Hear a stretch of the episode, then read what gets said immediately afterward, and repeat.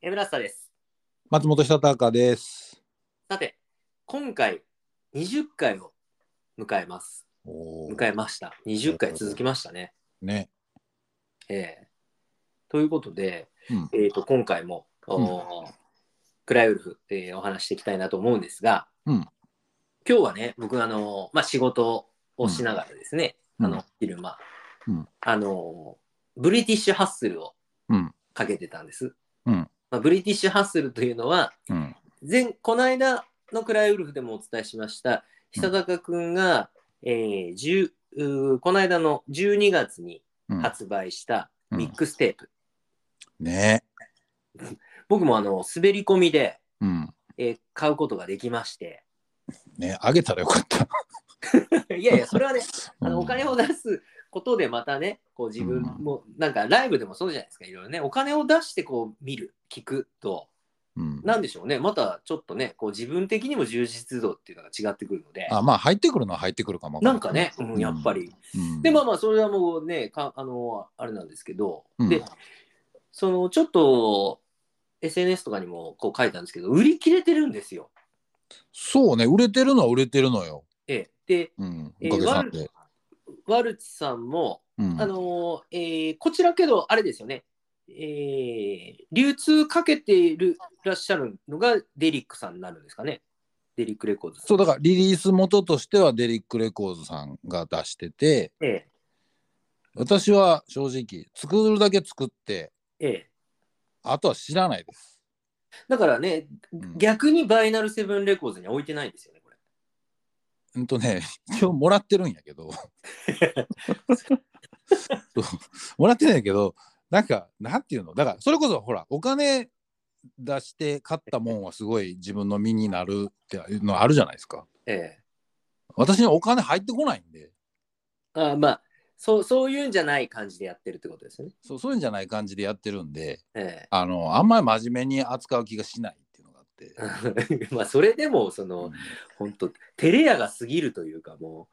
うもういや、これね、でもね、テレ屋さんももちろんあるんですけどね、なんつうんですかね、あんまり自分でもう言わない方がいいかなみたいなのはちょっと思ってるとこがあって、まあだ出しました、皆さんよろしくお願いしますみたいなテンションではないんですよ。うんうんまあ、であの久永君はちなみにこのあの、うんお伝えしておくとうん、、イベントとかは、あのきっちり告知されるんですよだからら、あのイベントはねやっぱりこうなんていうんですかこういいろんな方とそのね、うん箱のこともあるしそうだから誰か儲けささなきゃいけない話じゃないですか。そうでこの自分の作品まあそうのんデイクさんとのね、あのうんご関係もずっと長いし、うんでその言ったらあの儲けっていうところ、まあ、久高君からすると儲けっていうところとは別のところでうんこうやっているのでうん多分そうやって告知っていうのが、 まあ、全然しないって感じですけどでまあああとねちょだからちょっとね説明するとこう長いんですけど、ええごめんなさい。あのね、あの、お店でレコードを売るために作ったミックスっていうのが元になってるんですよ。はいはいはいはいはいこの、こういう曲があって、こういう風にすると、パッケージすると面白いですよ、みたいなミックスがあったんですよ。うんうんうん自分のあれからすると、その作る動機からすると、そのレコードたちが売れてくれれば、それで自分はもう儲かってるわけじゃないですあか。なるほどですねそうそれをまたもう一回何回も何回も、こうね、こねくり回してうん、お金を稼ごうなんていうのは、ちょっと厚かましいかなと思って。ああそうなるほどね久高君らしいものの考え方というか、いや、そうなんかな。 普通そうでしょ。そう。だから、あんだけまどり、うん、シンプルに言ったらそのねあのーまあリリースするものうをんリリースしました、んえー、とそれがまあ最初のきっかけがなんだなんであれっていうところもあると思うんですけどただまあ、うん久高君がそういうまあこう考え方っていうのはまあ久高君らしいなとは思いましたけどねちなみにこれってジャケはどなたが作ってらっしゃるんですかあ知らないですね。これはあのそのデリック石山さんがなんか、アイデアはこう出して、うん、えこんな感じでやったらいいんちゃいますみたいな。えうんへ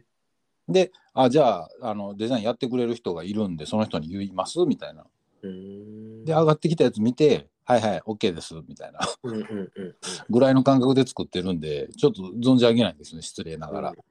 あのすごいいいよくやってよくやってくれるって言ったら偉そうやなあのいいいいデザインになったと思いますよえねあうのん素敵な、素敵な感じだとう思います、んうん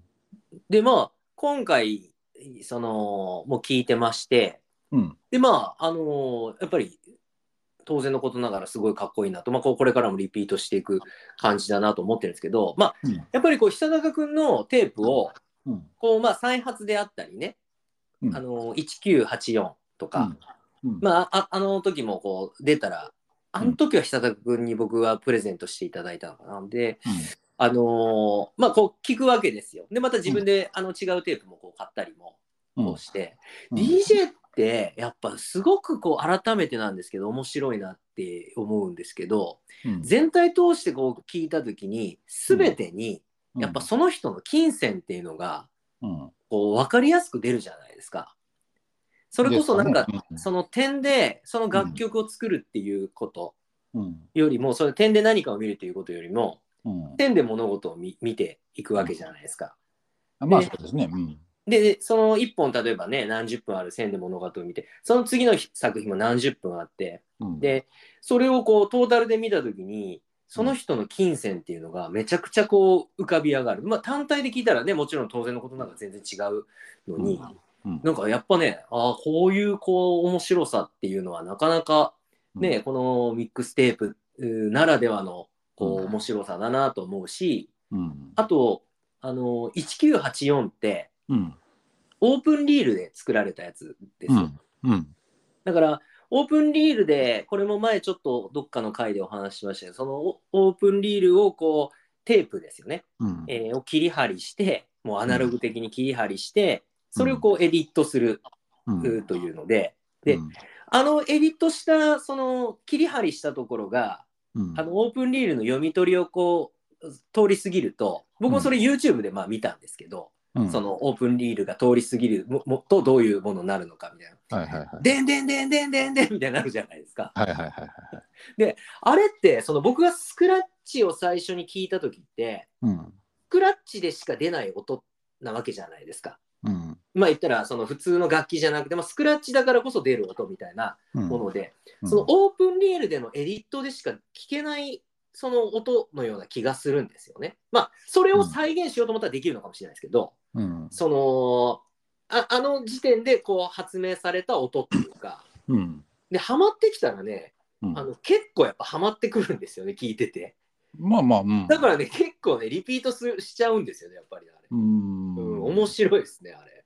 そうですね。だからまあ、あそテープエディットはそうですね。なんか独特なちゃんと世界があって、うんうん、やっぱりなんやろスクラッチじゃないけどそのデックストップっつって、はいあの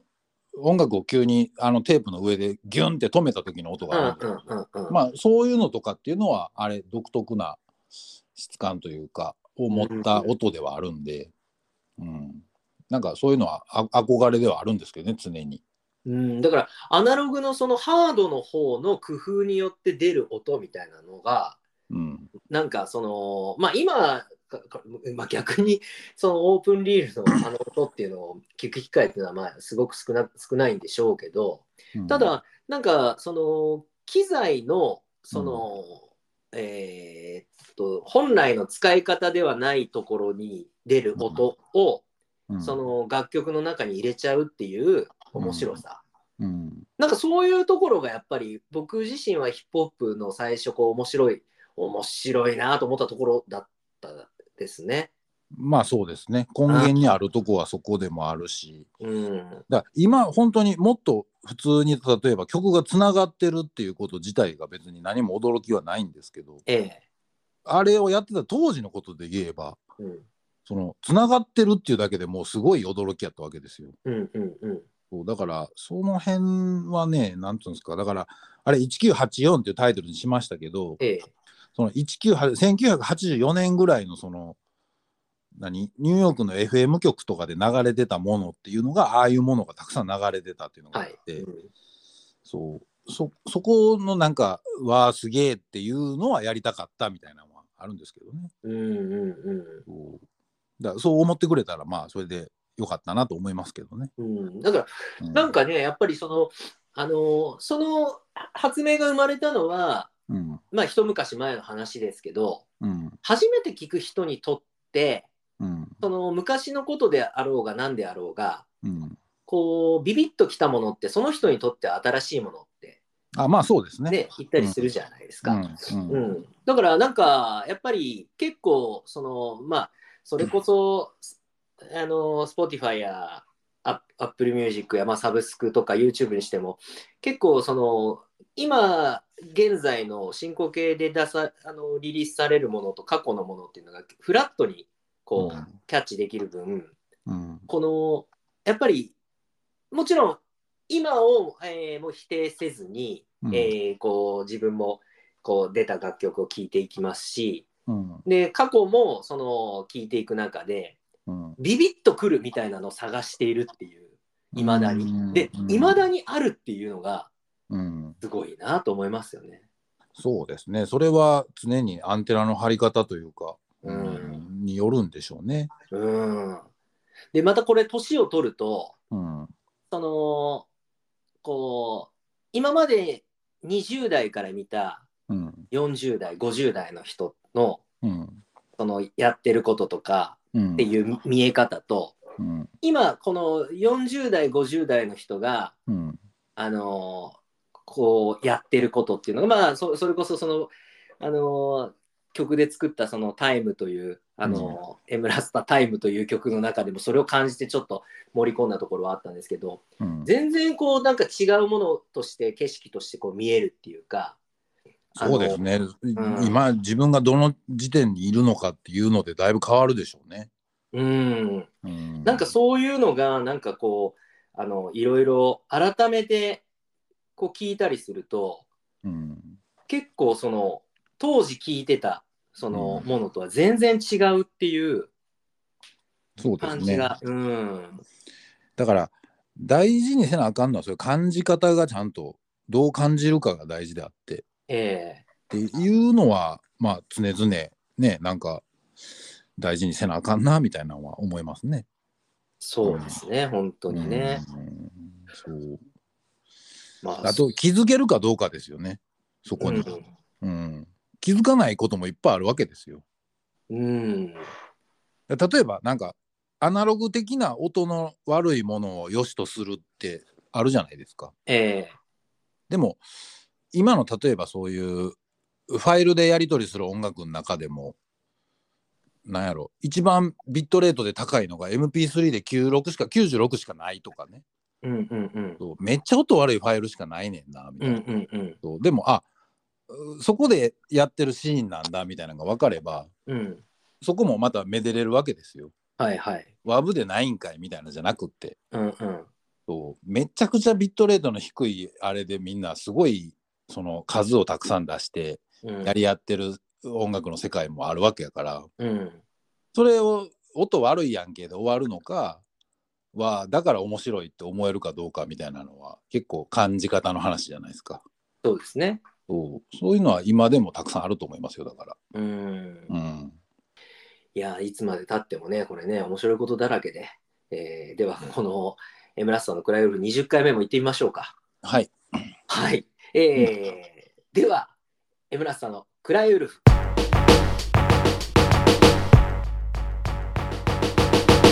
えー村瀬さんのクライウルフ第20回、えーうん行っていきたいと思いますが、はい、まあちょっとね最近あの結構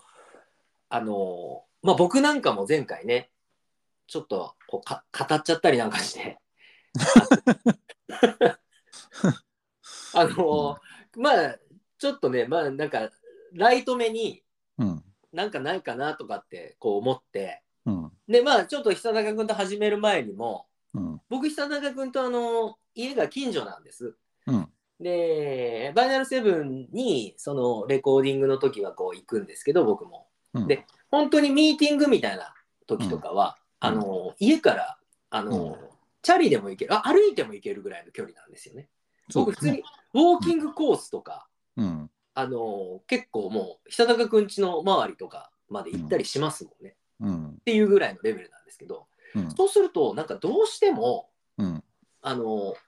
どこのスーパー行ってますとか、うんうんうんあのちょっとこの辺り久高君はねこのあの地域にお住まい長いんでうんで僕は2015年こっち戻ってきてからうんなんでうんまあなんか、あのまだまだ知らないところもやっぱり結構あってうんであそうなんですねあそこあそうなんですねみたいな話でこうあるあるんですけど結構やっぱりこう欲するところってうんあのまあスーパーもそうだしこうまあ町中華もそうだしうんだけどやっぱり食堂がね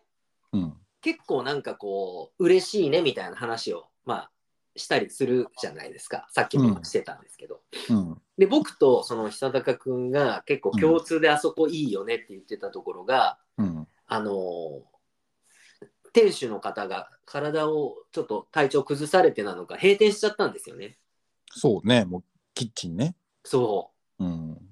うでもうあそことかも僕結構家近いからうん在宅でうんでひ昼になったら一人でそこ行ってうんぐらいの感じだった。それで今本当に珍しいあの490円で食べれるんですよね。定食そうでし たねで、結構充実しててでけどなんか昔ってうんうんもうそんなとこだらけだったじゃないですか。まあそうかもわかんないねうんうん、で僕やっぱあの岐阜にいた時もうんあのま岐阜の僕の家の周りは結構また田舎だからうんまあ食堂っつっても、あ、けど食堂あったな。あのーうん。今僕が話そうと思ったのは、うんあのー結構こう、なんていうんですか、大大根おろしと焼き魚と味噌汁、自分で取っていくはいはいスはタいイル。うんで、それが今、あのー各地域の、その、なんとか食堂みたいなんで、うんあのー取っていくスタイルのところが、うまあ、あるじゃないですか。毎度おきに食堂とかああいうまあ、あれですねうん、そうですよね。うんで、あそこはやっぱり現代風の、その、おお値段にもなってるから、うんあのー昔のその時って、まあ、昭和の時代とかはそのご500円以下で食べれるみたいなのが、まあうんあのー大体食堂ってそういうイメージでうんでかつそのぜぜ前回の、あのーちょっと話に出た、あのー長嶋慎二さんの風天の中ではうん90円とかって書いてあるんですよね定食入ると、ああ、うん、あのカツ丼とかはいはいはいはそうだからなかなかやっぱりその物価がね、あのーうん結構こう変わってきた中でい。それも大きいですね。うん。キッチンはいまだに守ってたりようくんあるじゃないですか、その値段はもう何十年前から変わってないみたいな、うん。本当にすごくないですかそのなんていうんですかこうポリシーというかお客さん に食べてもらいたいんだみたいなああれはポリシーやったんかな。違うんですかねだって絶対そんなだってうんあの店も大きくないんですよ。大きくなかったし、うんそのキッチンであのおっさんがちゃんと作ってたじゃないですか。そこ作ってたしかも美味しいんですよ。美味しいし、うんでその量も別に少ないわけでも、決して多いわけでもなかったけど、ええまあ別にね、普通の定食、本当に普通の定食やったじゃないですか。うんそう。ああいう店ってなんなんやろうとはまあ思うんですよね。うーんうん。どなんかあのちょっとそのなんていうんですか趣旨あの今話してるこう軸がちょっとぶれちゃうかもしれないですけどうん。片やうん。そのめちゃくちゃ大盛りにするはいはいはい食堂あるじゃないですか、うんうんうんまあ値段は800円とかまあするんですけど多分700円とか、うんけどもう食べてもらうのが嬉しいんだみたいなそうだからあれはだからまあニーズがやっぱどっかあるんでしょその例えば学生さんの多いお店だあそとうかかそうかそこうんそこはまた話違ってくるの かだからそれまあいやらしい言い方したらマーケティングかもわかん ないし、けうんあけどね久う永ん君、うんあのそうまあ全員が全員の話をまたねあの、うんとは違うと思うんですけどさっき僕がちょっとこうあのじ地元の僕の岐阜県の話をした時にふとうんこうあの思思ったよぎよぎっちゃったからちょっとだけ間が空いたんですけど、うん僕の地元のねうん本当にあの中学校の校区内にうんあのめメガ盛りのうんあの超なんていうんですかゆ有名老舗店みたいなのがあるんですよ。うん結構 YouTuber の方とかも、うん本当にその岐阜県の僕の、その地元のとこに来られるぐらいの。うんで、そこは、もうなんかもう僕らもその中学生とかこ、まあ、高校生とか自転車で行けるから、うんカツ丼とかすごい量がなんですよね。うんで、やっぱね、マーケティングではなかったような気もするんですよね。おーああんそこでお、まあ、普通にだから食べに行く人もいっぱいいるからうんだから心から食べてほしい食べてもらうのが嬉しいとかうーんっていうことなんかな食べてましたほんでそういうのって日常的にどういうのですかそういうその量を例えばそこ行ってええ週に1回はあそこのめちゃくちゃでかいカツ丼食わな気すまへんみたいななってました いやなってないですねなってないでしょなってないだかマらーケティングは失敗してますよねうん、いやだから日常的に普通の人が食べるかって食べないでしょ食べない、そうでも看板としてはあったらいいわけじゃないですか多分うん、まあ確かにけど日常的に野球部とか行ってた可能性ありますよね、あそうだからそういう人がいる、うん、その体育会系のそういうもう運動すごいしてて食べなしゃあないみたいな人うんがいる世界やったらああいうのやっぱやると思うんですよね。うんそうでまあ YouTuber だのなんだのとかあの今テレビとかではめっちゃ大食いとかもてはやすじゃないですか、うん、もうやめた方がいいああいうこ とは。そうで俺は思って見ちゃうんで。うんそうあまりあまりああいうのは肯定的には見てないんですけうど、ん、そうそんなご飯めっちゃ食べてどうすんのみたいな。まあね、うんあそれこそ運動でもしててお腹空いてりゃいいだろうけどうん、例えばああいうの頼んで残す人とかもうめちゃくちゃダメなわけじゃないですか、それはねまあね、うん、一番ダサいじゃないですか、うんそうだからそういうの考えたらそんな悪い気持ちになることもなくまあ回ってるんだったら需要もどっかにあるんだろうしと思うし、自分はそこは想像できないんだけど、うんうん、かなーと思って見てるんですけどね。いやもうこれは僕がね今、その地元にあったうんそのメガ盛りの話をうんしたことによってうん、大切な軸がぶれてしまって申し訳なかったんです いやそんなことハなッいけチのど。そんなそんなうん大食いの話をしたいわけではなかったはずだだけどあまあまあさそれは置いときましょうそんなことこもありましたでそんなとこもありましたでばばけど僕がそのあの伝えたかったのはうんその食べてもらってることが嬉しいんだのうんその精神精神って言ったらちょっと大げさですけどうんそういう気持ちが感じられるっていううんそのことだったんですよね言いたかったのは。はいはいはいはいはい。そのキッチンのおじさんがうんそのいや本当にまあなんですか儲けるなとかねこの、うんそのみんなご飯をななんですかそれで稼いでうん自分の生活があるわけだからうんその儲けるなということではな全然ないんですけどうんただえこれこの源はどこにあるのかなっていうぐらい安いわけですよね。そうですねうんキッチンは本当にそれ感じましたね。うん、しかも、なんていうんですか、その作っているそうのん愛情うんっていうか、うんうんまあ、ちょっとその受け手の大げさな捉え方かもしれないですけど、うんちゃんとまあ手作りでしっかり出てくるわけですよ。そうですね。うん、こうキッチンはでもねお客さんが結構多分特別やったとは思うんですよね。はいはい。あそこにいつも行ってる人らっていうのがええ、あそこ警察関係者めっちゃ多いんですよ。はいはい、まあ、近いですもんね。そうん、うですごいみんなあのおっちゃんと距離が近くてええ、そうパッて一人で行ったりとかしたら席空いてなかったりとかしたら「お前らそこ一緒に座れ」みたいなすぐ言いますからねあの人。まあ大体相席ですよね。僕そもうそう相席で「結構そうお前こっち開けろ」みたいな、ええもうああつるっと言うてくれるんやなと思って「はいこっちどうぞ」みたいな感じでやってたりとかしてて、あとはなんかねそうあの警視庁のああいういろいろ啓発ポスターとかもいっぱい貼ってて。うんええ、そう。あの人多分ね、警察 OB ですよ、あれ多分。なるほど。って俺は踏んでたんですけどね。そう。全然ちゃうかもわかんないですよ。勝手にストーリー作ってたんですけどね。いや、それだいぶ勝手に言ってますよね、多分。うんうん。全然違う可能性。うん、違う可能性絶対あると思う。てか、8割違うと思う。でも、そう思って飯食ってたら面白いじゃないですか。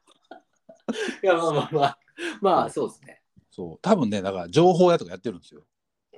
もうだいぶ膨らましちゃったもん。そういやそう思ってあの安いご飯食べたらめっちゃ面白いみたいなのがあってうん